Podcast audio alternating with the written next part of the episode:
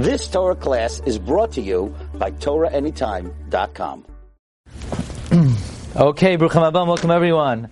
We're continuing our Shir on Sefer Bamidbar. Actually, this will be our last Shir on Sefer Bamidbar. So we want to thank our sponsor for Sefer Bamidbar, Rabbi Isaac Yaselovsky. The sponsor, Nishmas, his father's Yosef was Tesvav Sivan, Began Eden Tem Nuchasai, should be a Yosef for his whole family, for Simchas Anachas, Parnas Revach, Gesund, Arbias Goel Tzedek.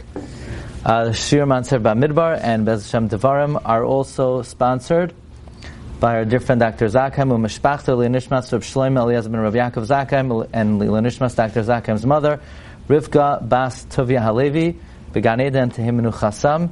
They should be Melitza Yisham for their whole family, Adbi Askoel Tzedek. Okay, so tonight we officially begin the three weeks. So, in case you don't have yet your copy of The Darkness and the Dawn, or let's say you have it, but you don't know where you put it, or maybe you gave it to someone, give it to them again. They don't even remember that you gave it to them. So, you could get your copy right here The Darkness and the Dawn. Oh, I'm on mute? Sorry about that. Okay, I'm back with you. Okay, so uh, tonight is the 17th day of Tammuz. Five great tragedies happened on the 17th of Tammuz, starting with the breaking of the Luchais, and the Torah was burnt, and a tselem was put up in the Heichal. Five tragedies are mentioned in the Mishnah at the end of Masechta Tainus. it's been a basically a lightning rod of disaster throughout history for the Jewish people. Today we're going to learn about a very um, frightening and earth shattering episode in Jewish history, an episode that continues to reverberate until today. Almost every movement in the Jewish people is a direct result of this uh, historical event, whatever that movement may be. Any stream in Judaism whether to the right or to the left, is a direct result of the great debacle of Shabtai Tzvi. And we're going to learn today about his most outspoken opponent. Now, if you were hoping to go into the fast day with a nice, fuzzy, feel good message about Shvas Tammuz, you're on the wrong channel. Okay? Just cha- change the channel. Or wrong show. Okay? Because this is not for you. If you like the um, party line version of Jewish history, also wrong channel. Okay, if you like to just uh, take in what everybody thinks, now this you got the wrong program. But if you want to find out actually what happened in the Jewish in Jewish history and what the issues we how we should view the issues that we face today, then this is one of the most important events to understand, to recognize, and to realize that at the time, very few people stood up against it. And as few people that stood up against the Shabtai Tzvi, even though there was opposition among the Rabbanim, although it wasn't that outspoken, he only had one major outspoken opponent at the time. And that individual was Rabbi Yaakov Sasportas.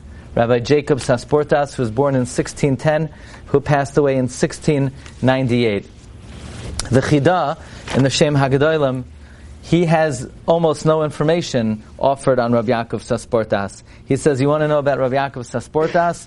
Look, you know, the Shem Agdom the Chida is, consists of two parts. You have all the Gedolim that lived before the Chida, in the first part called Mareches Gedolim, and then you have all the Svarim that were written before the Chida, in the uh, second part called Ma'areches Svarim. So he says, if you want to know about Rav Yaakov Sasportas, go to Ma'areches Svarim. And in his entry for, to one of the Svarim of Rabbi Yaakov Sasportas, he says Rabbi Yaakov Sasportas was from the west and he came to the east. he was from, okay, so that's the information. Meaning, he was in the Arab world and he came to the Christian world. He was a rabbi in Hamburg, afterwards a rabbi in Amsterdam.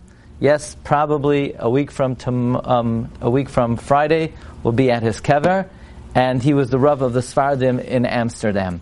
He was born in Oran. He became a Rav at 24 in Marrakesh, in Fez, and Sali in Morocco. In 1646, he escaped to Amsterdam. He stayed there until he became, uh, he was invited to the Portuguese community of London. According to many, he accompanied Menashe ben Israel to London, to Oliver Cromwell, to petition the return of the Jewish people. And ultimately, he ended his career as a rabbi of the Portuguese community in Amsterdam. And he was probably, he, no, I take that back. He was the most outsta- outspoken opponent to the Shabtai Tzvi. Now, what was the general attitude to Shabtai Tzvi when Shabtai Tzvi revealed himself in 1648? We know Kabbalistically, there was a tradition something big was going to happen in the year Zeus. Zeus is 408, 1648. And something big did happen. Namely, Shabtai Tzvi revealed himself, and it was a year of terrible disaster for the Jewish people, the years of Tach V'Tat. And what was the reaction of the Rabbanim at the time to the revelation of Shabtai Tzvi?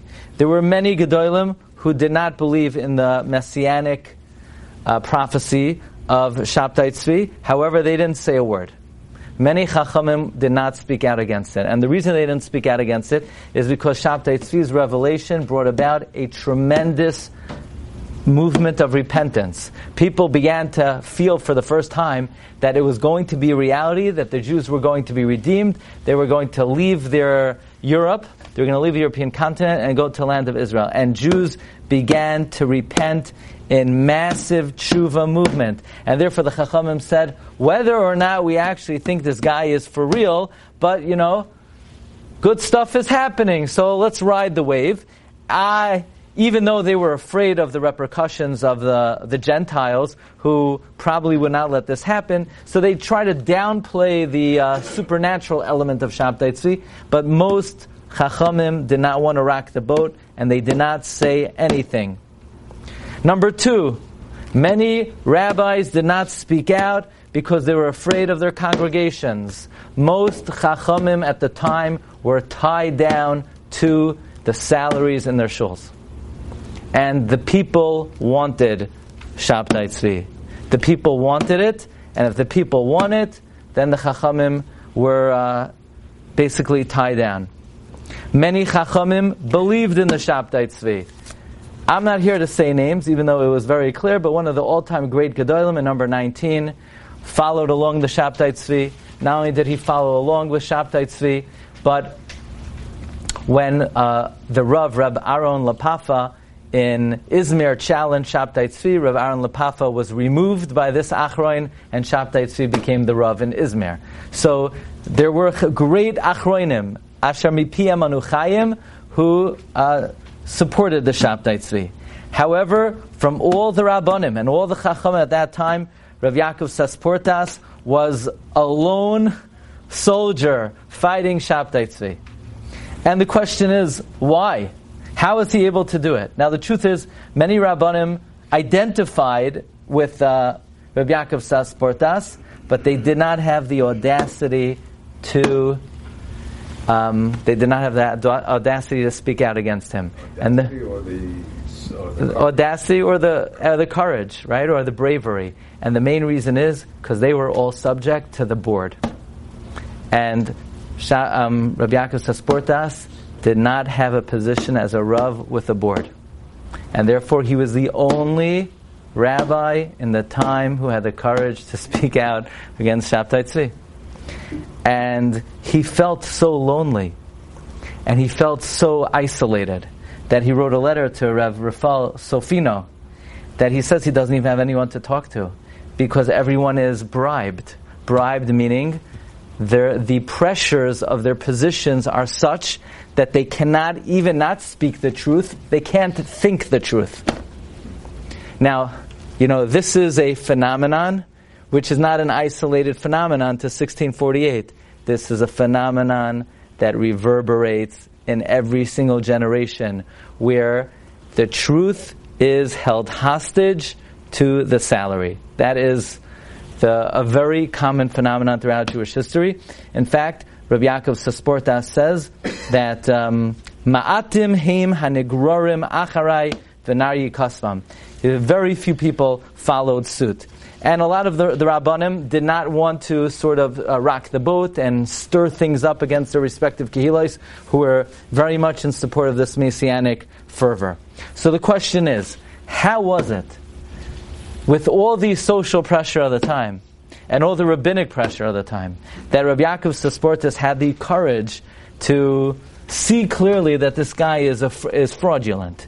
After all, even Rabbi Yaakov Emden writes in a very powerful book about this subject called Tairas Haknois that Shabtai Tzvi was a makubal, the likes of which no, he was unrivaled. So how was Rabbi Yaakov Sasportas able to see through this whole uh, uh, fervor and through this uh, charlatan? And this is something that we need to use as a model in every generation because Shabtai was not the only false messiah in history. And I'm not going to name all of them in history, but there were many, many, more than 20 major false messiahs throughout history.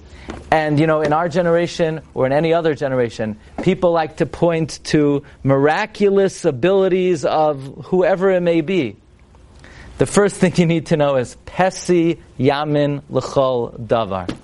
The fool believes everything.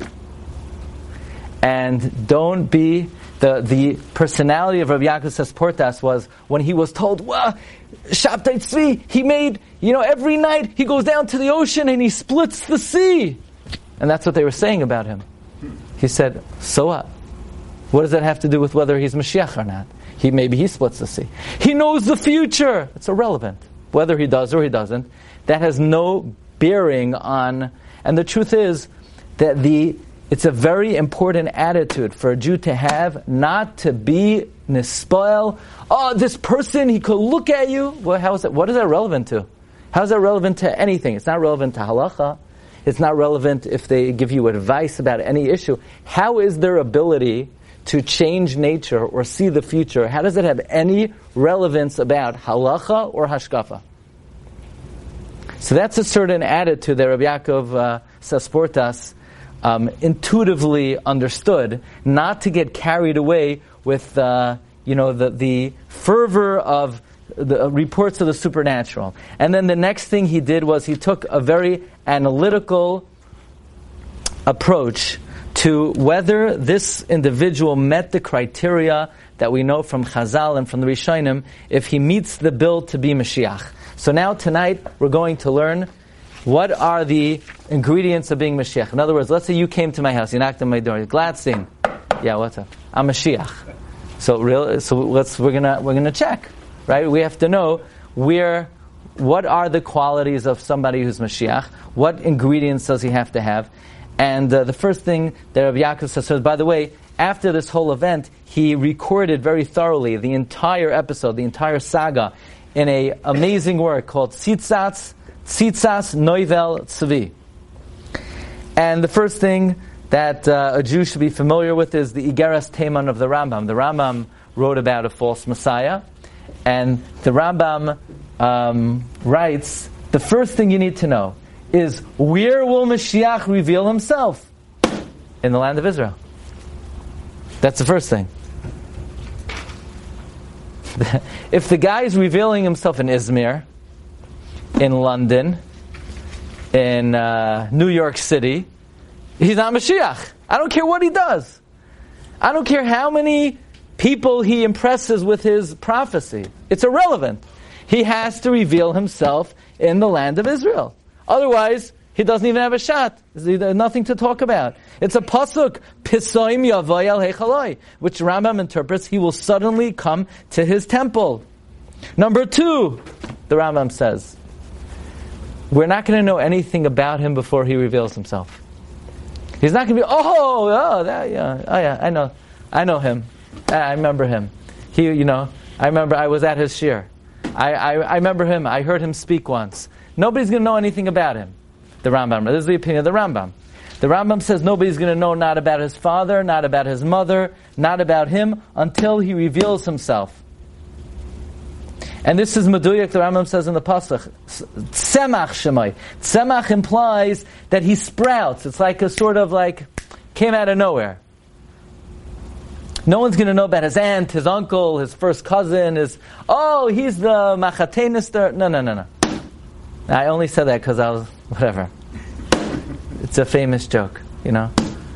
Who's that? He's the Machatenaser, you know. Pal, get, you know, get your terms straight. That's number two.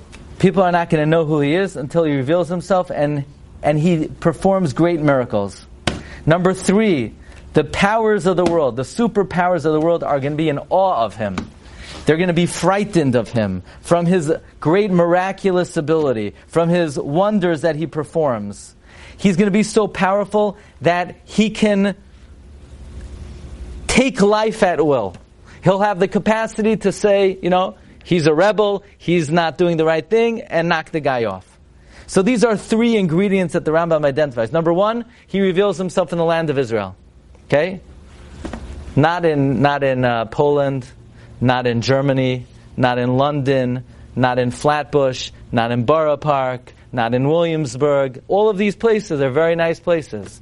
They have good shopping in all these places. But you, they, you can't reveal yourself as Mashiach. So if anyone here wants to be Mashiach, just letting you know, Flatbush, Borough Park, you're not going to find parking anyway. So I would look for other locations. Okay, so that's, that, these are some of the criteria that Rabbi Yaakov Sasportas used to determine the uh, identity or the lack of, of the true Mashiach. Then you need to know that in the 13th century, there was a man by the name of Ben Avraham Me Avila. Avila is in Castile, who revealed himself as Mashiach. He was not a very learned person. He did not serve the Talmid Chachamim. And there were reports of his miraculous feats. And they brought the question to the Rashba. Rashba, what do you say about this guy? And the Rashba didn't want to say the guy is a fake and a fraud. But the Rashba said like this. In order to have prophecy, you need to be a kasher, you need to be a chassid, meaning you need to be pious, you need to have great character. And the tradition of the Jewish people is that we don't accept these people. This is the age-old perspective of Klal Yisrael. Could you imagine? Was there anyone ever greater than Moshe? I mean, he, the man's 20 feet tall. Right? He's 10 amas tall. He's 20 feet. And that, that reflected his spiritual stature. And Hashem said, Go to the Jewish people. And by the way, the Jews had every reason in the world to want to believe Moshe. First of all, they had a tradition, Hashem's going to redeem them. Number two, they were being afflicted, they were being, they were suffering in tremendous torture in Mitzrayim. And Hashem tells Moshe, go tell them, Pakoid Yifkoid Eschem. Would there ever be any situation in our history that the Jewish people would be more receptive to a Messiah than Moshe? And Moshe said, are you kidding me? The Hein Lo Yaminuli. They're not going to believe me. They're not stupid. These are Jews. Jews don't believe. Now, what happened in, in our times? Jews fall for every single nonsense. Yeah, I heard it's a skula if you walk around the thing nine times saying backward the 63rd, I mean, come on. It's not Jewish even. The hallmark of the Jew, vehein lo yaminu. They're skeptical of the, of the supernatural. The Rambam writes, we don't believe in Moshe Rabbeinu because of any miracles that he performed. So Hashem said, first put your hand in the thing and it's going to turn white. Moshe said, it's not that going to go. It's the oldest trick in the book. Then throw the stick turn to a snake. Nah. And if they don't believe those two things, eh, they'll, they'll believe the third thing. So says the Rashba, the derech of Yisrael is we don't accept people who claim that they're Mashiach until we investigate and investigate and investigate and investigate. You know why? Because the hallmark of the Jew is MS. And MS means verification. We are zera emes. And it's better for the Jew to bear the continuous yoke of the Golos than to just say, yeah, yeah, he's Mashiach. He's Mashiach. So now we come to um, the great work, Tzitzas Neuvel Tzvi. According to the Rambam, you can't investigate because he's going to be somebody that appears and nobody knew who he was. There, there are ways to investigate. investigate. You're about, you're about to see. So this guy, let's say the guy, he, he comes out of Flatbush and he says he's Mashiach. You know what? What did he do? He made the pizza store disappear. Big miracle. Say, pal, what, you have any other miracles you could do? He made parking everywhere in Flatbush. Okay? It's a tremendous miracle, right? It's like the whole world is changing. And then, then, uh, then he made tuna fish, 50 cents a pound. So the guy is, it's unbelievable what he's doing. Food, actually, you don't have to take out a mortgage to go shopping for Shabbos. So all these great miracles the guy is doing, and they say, pal, you can't be Mashiach. You know why? Because you didn't bring the Jews back to Eretz Yisrael. So, so the Rambam writes that in order to be Mashiach, you also did not wage war against the enemy of the Jewish people and bring us back to Eretz Yisrael. I don't care how many miracles you did. You, you didn't fulfill the basic criteria of Mashiach. Rabbi Yaakov Sasportas writes, look in the Rambam. The Rambam writes in Hilchos Malachim that if im Yamoid Melech mi Beis David, so he's hoige b'Torah, oisik b'mitzvahs, v'yachiv kol Yisrael leilech ba, he coerces, he forces Klal Yisrael to follow it. V'yilachem milchemois Hashem, he fights the wars of God. So then he's b'cheskas Mashiach, and if he's successful and he builds the Beis Hamikdash and he brings the Jews back to Israel, he's Mashiach. So of all these 20 false messiahs, did any of them wage any wars? Only Bar Kochba. That's why Rabbi Kiva thought Bar Kochba was Mashiach because he waged major military uh, victories for the Jewish people. But until you wage a war, then it's irrelevant how many people you influence. That is not a factor. Until you bring the Jewish people back to land of Israel, then it's irrelevant what miracles you do. Until you build the Beis Hamikdash, it's not relevant how many followers you have. These were all the criteria that Rabbi Yaakov Sasportas uh, used. And then Rabbi Yaakov Sasportas writes, look at number six. He said, does it say in any Sefer that if a guy says he's a Mashiach, you have to believe him? It says that somewhere? Where does it say that? In which Gemara does it say a guy comes into the shul and he says, I'm a Mashiach? It says somewhere you have to believe him. Did he meet all the criteria of the Rambam? He says, if, a, listen very carefully, I, somebody might perform miracles. Since when do miracles have to do with Mashiach? The Rambam gives many criteria. He doesn't say one time that if a Mashiach, if a messianic figure makes a miracle, that shows he's a Mashiach it shows someone's a Navi. We know that it says in the Torah that if someone performs a miracle, and then that will establish someone as the prophet of Hashem. But it will not establish someone as a Mashiach. It's irrelevant to Mashiach. Otherwise, every Rebbe, the, uh, the, the, uh, Yaakov writes, before there was even such thing as a Rebbe. He says, otherwise, anybody who has Hasidim the more people have Hasidim, the more Mashiachs will be. Because uh, this one has followers, that one has followers. The answer is followers are irrelevant. It's a technical, you have to meet the technical requirements of halacha. Namely, you got to bring the Jewish people back to Israel. You got to rebuild the temple. Until then, kama yoisi ika b'shuka. So why was he the only one to think, I mean... We mentioned, right? The fervor of the people influence the top because the top cannot be tied down to the to the multitude. Moreover, Shabtai is revealing when Mashiach will be, but Chazal say that there's an oath that the Navi cannot reveal when Mashiach is coming. And uh, Rabbi Yaakov Sasporta says, that which you accuse me of not having faith in Mashiach and not believing in Mashiach, no, just the opposite. I'm the only one who actually believes in Mashiach.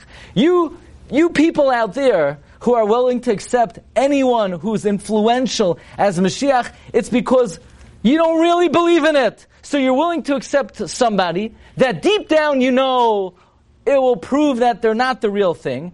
And then people are going to say, oh, he's not Mashiach. Eh, forget the whole thing. You're not worried that if, that if it's proven that your Messiah is not Mashiach, then people are just going to drop the whole uh, tenet entirely. So it means deep down you don't really believe in it. I'm the one who really believes in it. That's why I'm so cautious. It better be the right one.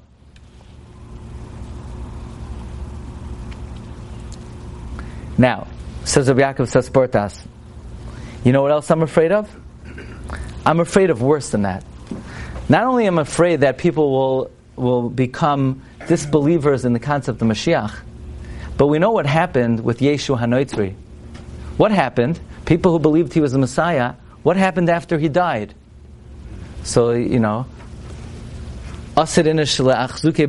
people, uh, they can't, they can't agree, they can't admit that they made a mistake. So as soon as he died, you had some people who said, no, no, he came back. He came back. You missed it. He, he came back. Or he's coming back. And then years later, more and more people accepted that he came back. And then it became a false religion. Says says, I'm afraid that if somebody is accepted as Mashiach without meeting the halacha criteria, this is no different than the way that Christianity uh, uh, began. He didn't come back actually? Yes, he didn't come back? No, that's, yeah, well, well, we discussed that in a different year. Now, Shabtai had a prophet.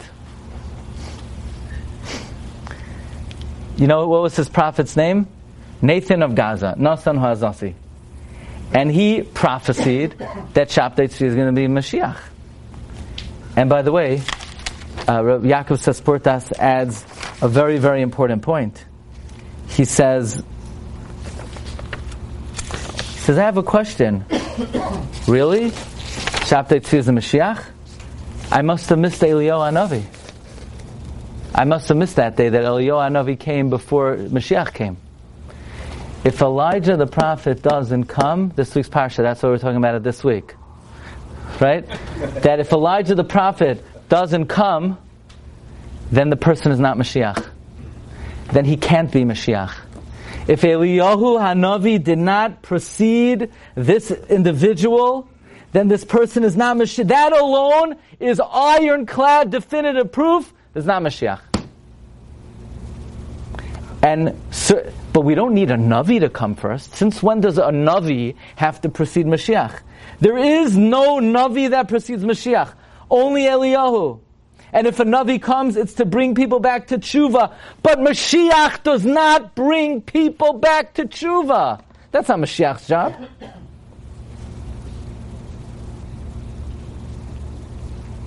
Not only that, says Rabbi Yaakov Sasportas, even if a guy would come in and say he's Mashiach, and he was Mashiach, I would still say, I don't believe in you until you prove it. And you know what? I would get schar for saying that. There's no chiyuv to believe in someone until the onus of proof is on the individual, not just because you heard people talking stories.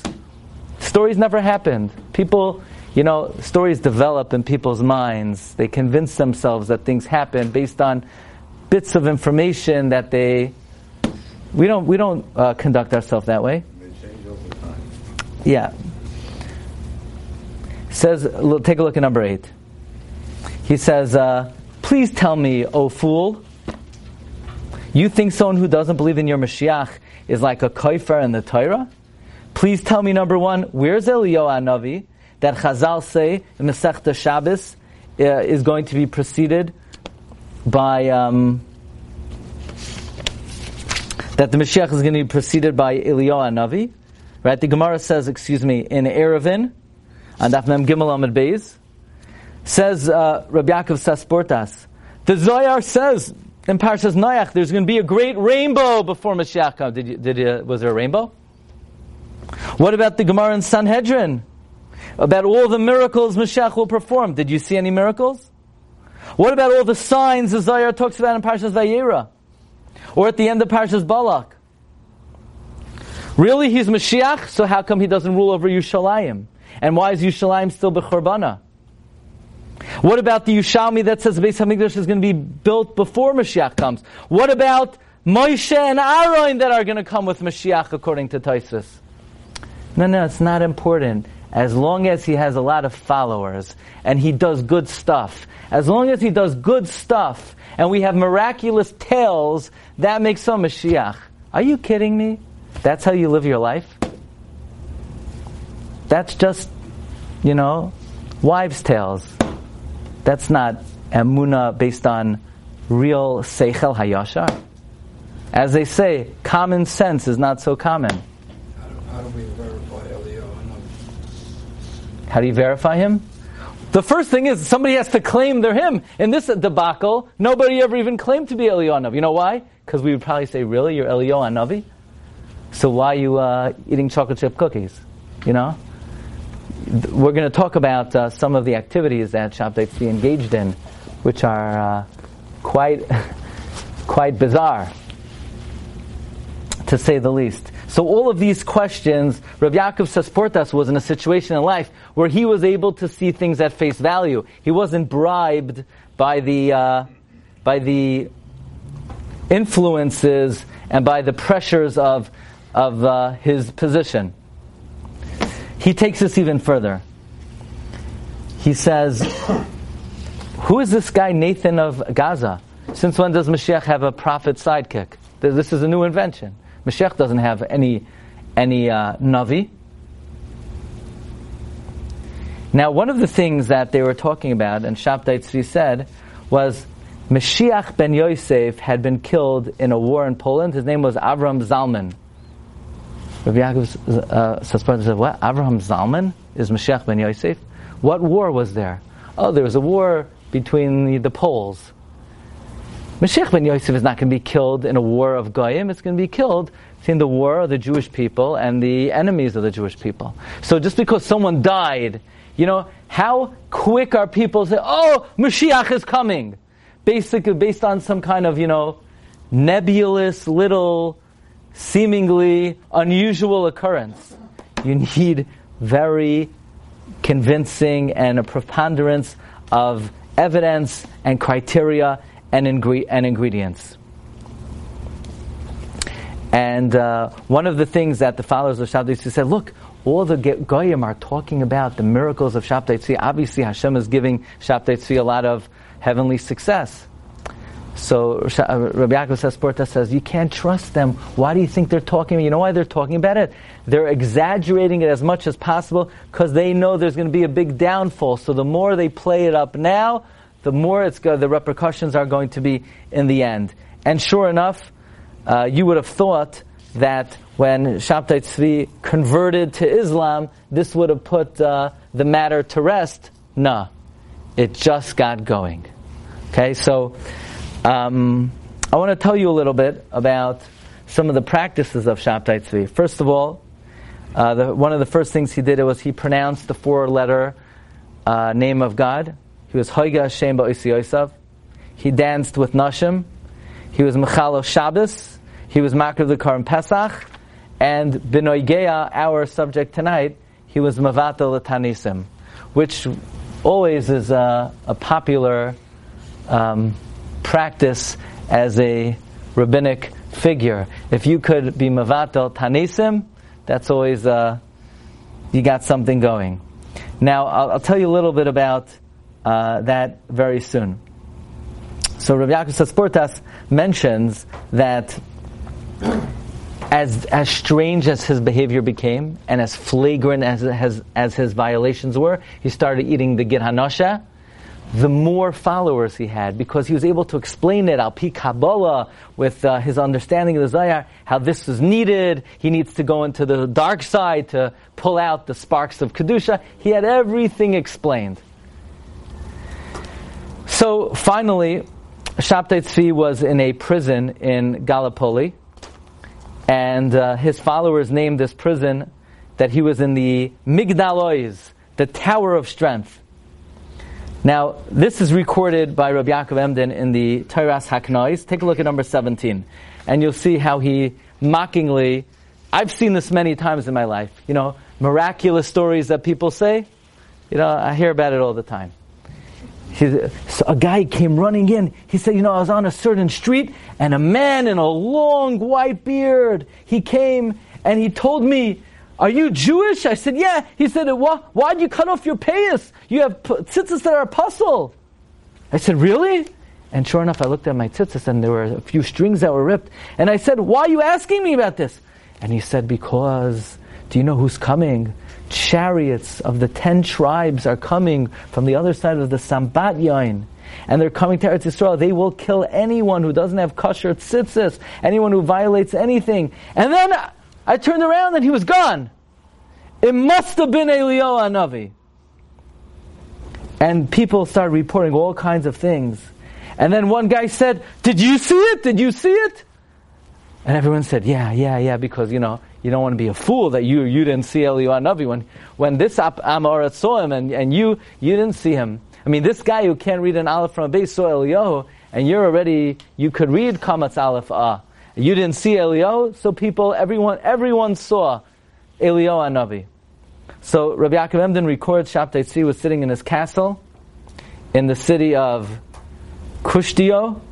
He was wear, wearing red clothing with the Sefer Torah. By the way, the sons of the Taz came to him. And the Taz was very weak at the time, and he gave special begadim to the sons of Taz, said, put it on your father. As soon as he wears it, he's going to be energized like a young man. And he was wearing pamoinim, rimoinim, and he promised the sons of the Taz that he heard the reports about the Cossack uprising in Ukraine, that he's going to personally avenge the uh, Cossacks. And he was, uh, the Shabtai was always holding the Sefer Torah in his right hand. And the room he was in was overlaid with gold, and the floor was laden with silver, and there was a silver table in front of him, coated with gold, and he had an inkwell with a feather, and everything he ate was in great royalty, and there were many rooms in the prison, and there was an orchard there, and there was a guard there, and as you could imagine, in order to get into the sea Tzvi, this was more than, you know, front row uh, Yankee Stadium. You know, this was big bucks to see Shabtai. And people said, you know, I don't understand. He's being accused of re- rebelling against uh, the uh, Sultan. So why don't they kill him? It must be heavens protecting him. no, the Sultan was protecting him.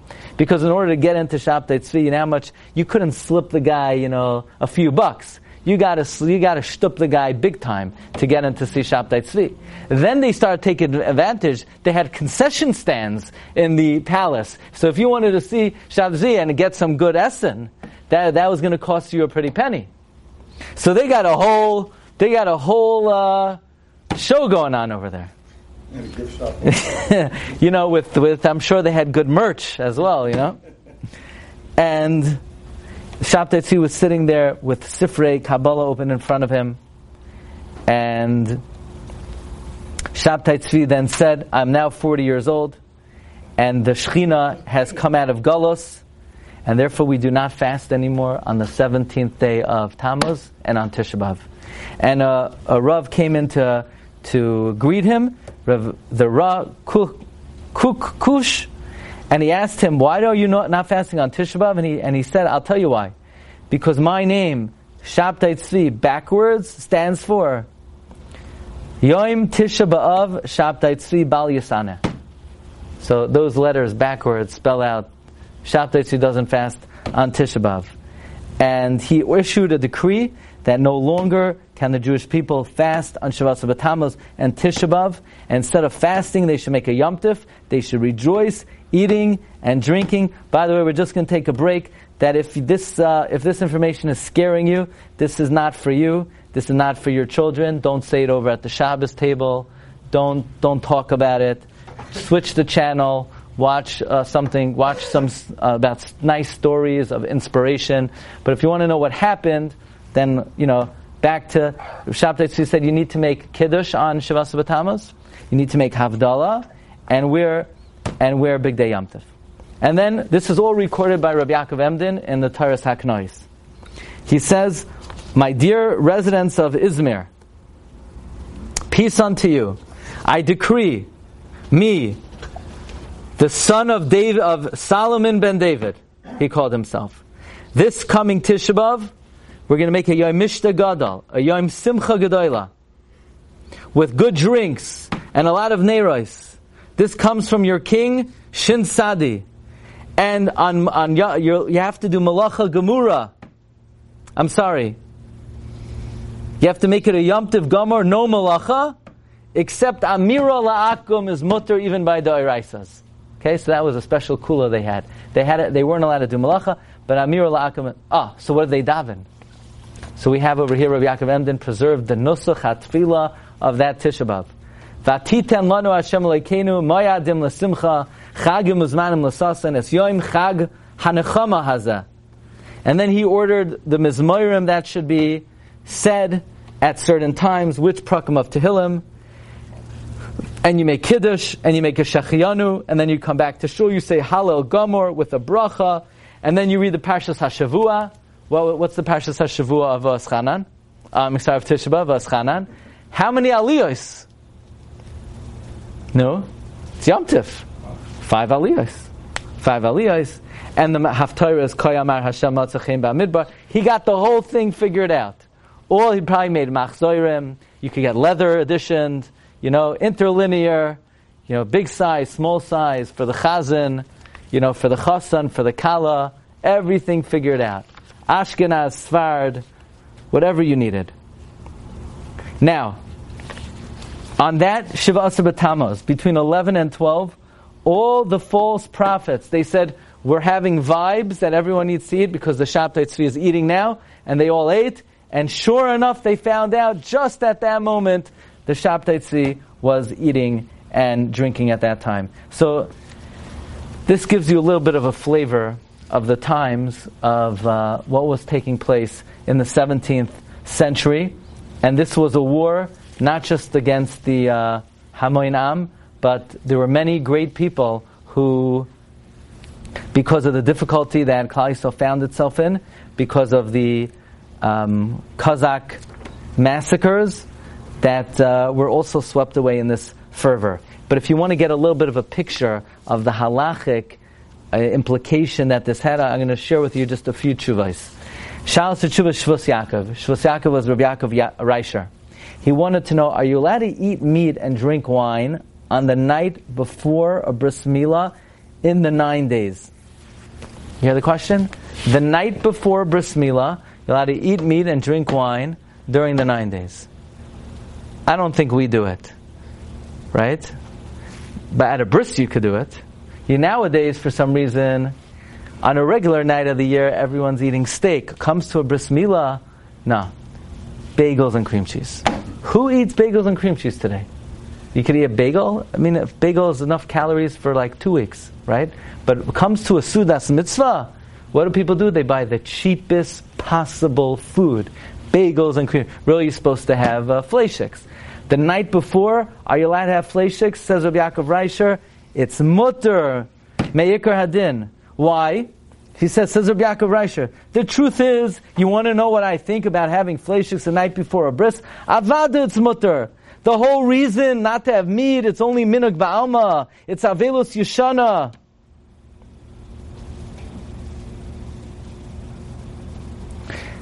Says Rabbi Yaakov Reisher, I always let people eat meat the night before bris milah. But that was back in the day.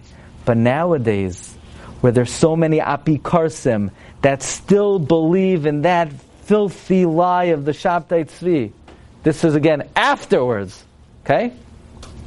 And they're mezalzel and Tisha B'Av. There were still Jews eating on Tisha B'Av. Because there were Gedolim who went along with the Psak of Shabtai Tzvi. Says Rabbi Yaakov Reisher, since there are Jews from mezalzel and Tisha B'Av, by the way, their bones should rot, and their souls should rot. Those who believe in Him.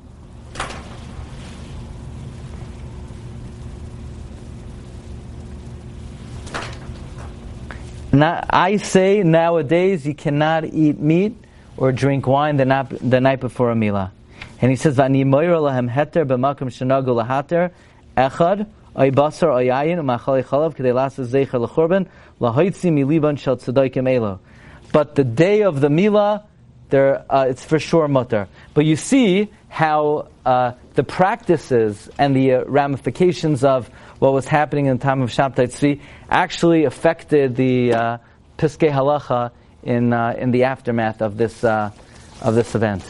Now, if you look at number 19, the Shari Knesset Hagdola of Rav Benveniste, who was, uh, at first he did go along with the, the fervor. He talks about smoking, sm- uh, drinking totos on a tainus yachid. So he says yeah, he doesn't find any makam la'asroi because we were never makabel for a tainus yachid not to smoke unless you're going to drink the tobacco on Yom Tif itself, but not to do it on Tisha B'Av. Turn You, on turn off. Thank you for calling Con Edison. Con Edison? I think I got the wrong number. Trying to start my Con for the address of one zero. No, no, no, no. I don't need Con Ed right now. Okay, so he says that um, somebody who partakes of this tobacco on Tisha B'Av, he has choice words for uh, this lenient practice on Tisha B'Av. So it's very interesting. Many hundreds of uh, hundreds of years later, the Shal Tshuva Zecher Yehosef of uh, Rabbi Yosef Zechariah Stern, he talks about that the Shirei Knesses Hagdoila originally went along with the fervor uh, and including not fasting on Tishabav based on these false reports. And he even went so far as to remove Rav Aaron La- Lapapa, who opposed the Shabtai Tzvi. And therefore, later on in history, the Shirei Knesses Hagdoila in the following years, he asered on Tisha B'Av many inuyim that are not mechuyev me'ikar hadin in order to show that all the people who are being lenient in uh, B'Av have a din of a tzedoki. And uh, for that reason, people started smoking on Yom Tif because the Shabtai Tzvi became a lenient on Yom Tif. That's one of the reasons, aside from whether you are or not allowed to smoke on Yom Tif, this has historical implications because uh, it was considered sort of a sign of following Shabtai Tzvi. You're going to smoke on Yom Tif to show that Yom Tif's not important uh, so much now. It's the Yikr is Tisha B'Av. So therefore, the uh, Shari Knesset Agda was very machmer about smoking on Yom Tif. The bottom line is that uh, ein chadash tachas hashamesh. You know, whatever whatever happens happened many many times, and it's important to learn from uh, from events that occurred in our past what the proper attitude should be, and that is we follow the approach of the Rashba, very healthy speculation is the tried and true approach of Klal Yisrael. The onus of proof is on the one making the claim. And until they fulfill the specific halachic requirements, namely, they're preceded by Eliyahu Anavi, the, the tshuva of Klal Yisrael, as wonderful as it is, is not a halachic requirement. What is a halachic requirement is fighting the physical wars against the enemies of Israel. What is a halachic requirement is building the Beis Hamikdash, is gathering Klal Yisrael to Eretz Yisrael. The Gemara talks about Moshe and Aaron will be there. The Gemara talks about the Zayin Royim, the Ches Nesichim, the rainbow the Zayar talks about. But just miraculous tales, loimala, at best, loimala. At best, they don't make things better. But if we didn't believe in Moshe Rabbeinu because of Maifsim, then we don't believe in nobody because of Maifsim. And tales that people say, I guess it's better than talking about uh, politics, maybe. But it's loimale v'loy moirid, not in halacha, not in hashkafa, and not in derech hachayim. We follow the Shulchan Aruch, we follow the hashkafa brought in Talmud Bavli, Talmud Yushalmi, and we all await the day an imamin be'amuna shalema, bevias hamashiach, v'yafal pisha yismamea, im kol zeh achak sheyavai. And the best way to show emuna in the coming of Mashiach is by not eating tomorrow. Because by fasting, Shiva Sabbatamos, you're not just saying, you're declaring with every fiber of your being that right now we believe Be'amuna Shalema, that we still await the Goyal Tzedek. And we have to give, we have to have tremendous Hakaras HaToiv to Gedolim like Yaakov Sasportas, who had the uh, clarity and the honesty to uh, weed out any deois kaizvais and keep, keep us pure so that we could uh, be zacha to the gula shlema and the bias goyal tzedek meher yaminu amen. No, next uh, next week uh, there's no share Wednesday night. We'll see you back in two weeks. Kol tov. Sure. You've just experienced another Torah class brought to you by TorahAnytime.com.